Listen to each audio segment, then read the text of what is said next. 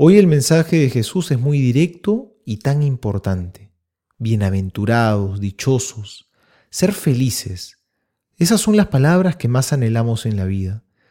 Y Dios también quiere que lo seamos, quiere que seamos felices. Pero este camino de Jesús, estas bienaventuranzas, tienen algo que descuadran al mundo de hoy en día.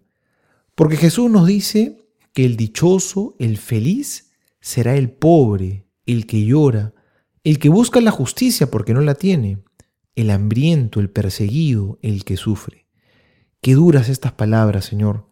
¿Quién las podrá entender? Y es que en realidad no son palabras tan duras. Jesús nos quiere mostrar algo, que para ser felices hay que estar hambrientos, hay que descubrirnos necesitados, necesitados de Dios, porque el que se considera satisfecho por la vida simplemente ya no le deja cabida a Dios.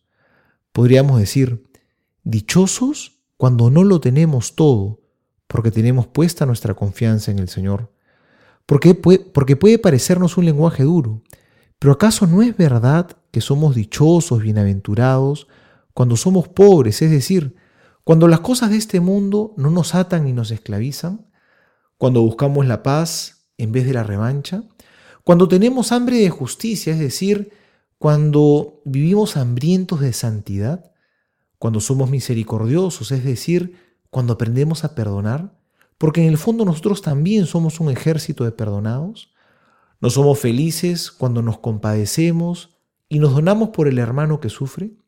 E incluso no somos felices cuando nos toca llorar y sufrir si sabemos que eso nos configura cada vez más con el corazón de Jesús, quien se entregó a todos por amor. No nos desesperemos cuando a veces la realidad se ponga dura y difícil, cuando las cosas no se ajusten a lo que quisiéramos, cuando nos damos cuenta que nos falta tanto.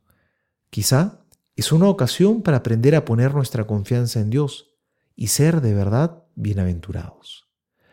Soy el Padre Juan José Paniagua y les doy a todos mi bendición en el nombre del Padre y del Hijo y del Espíritu Santo. Amén.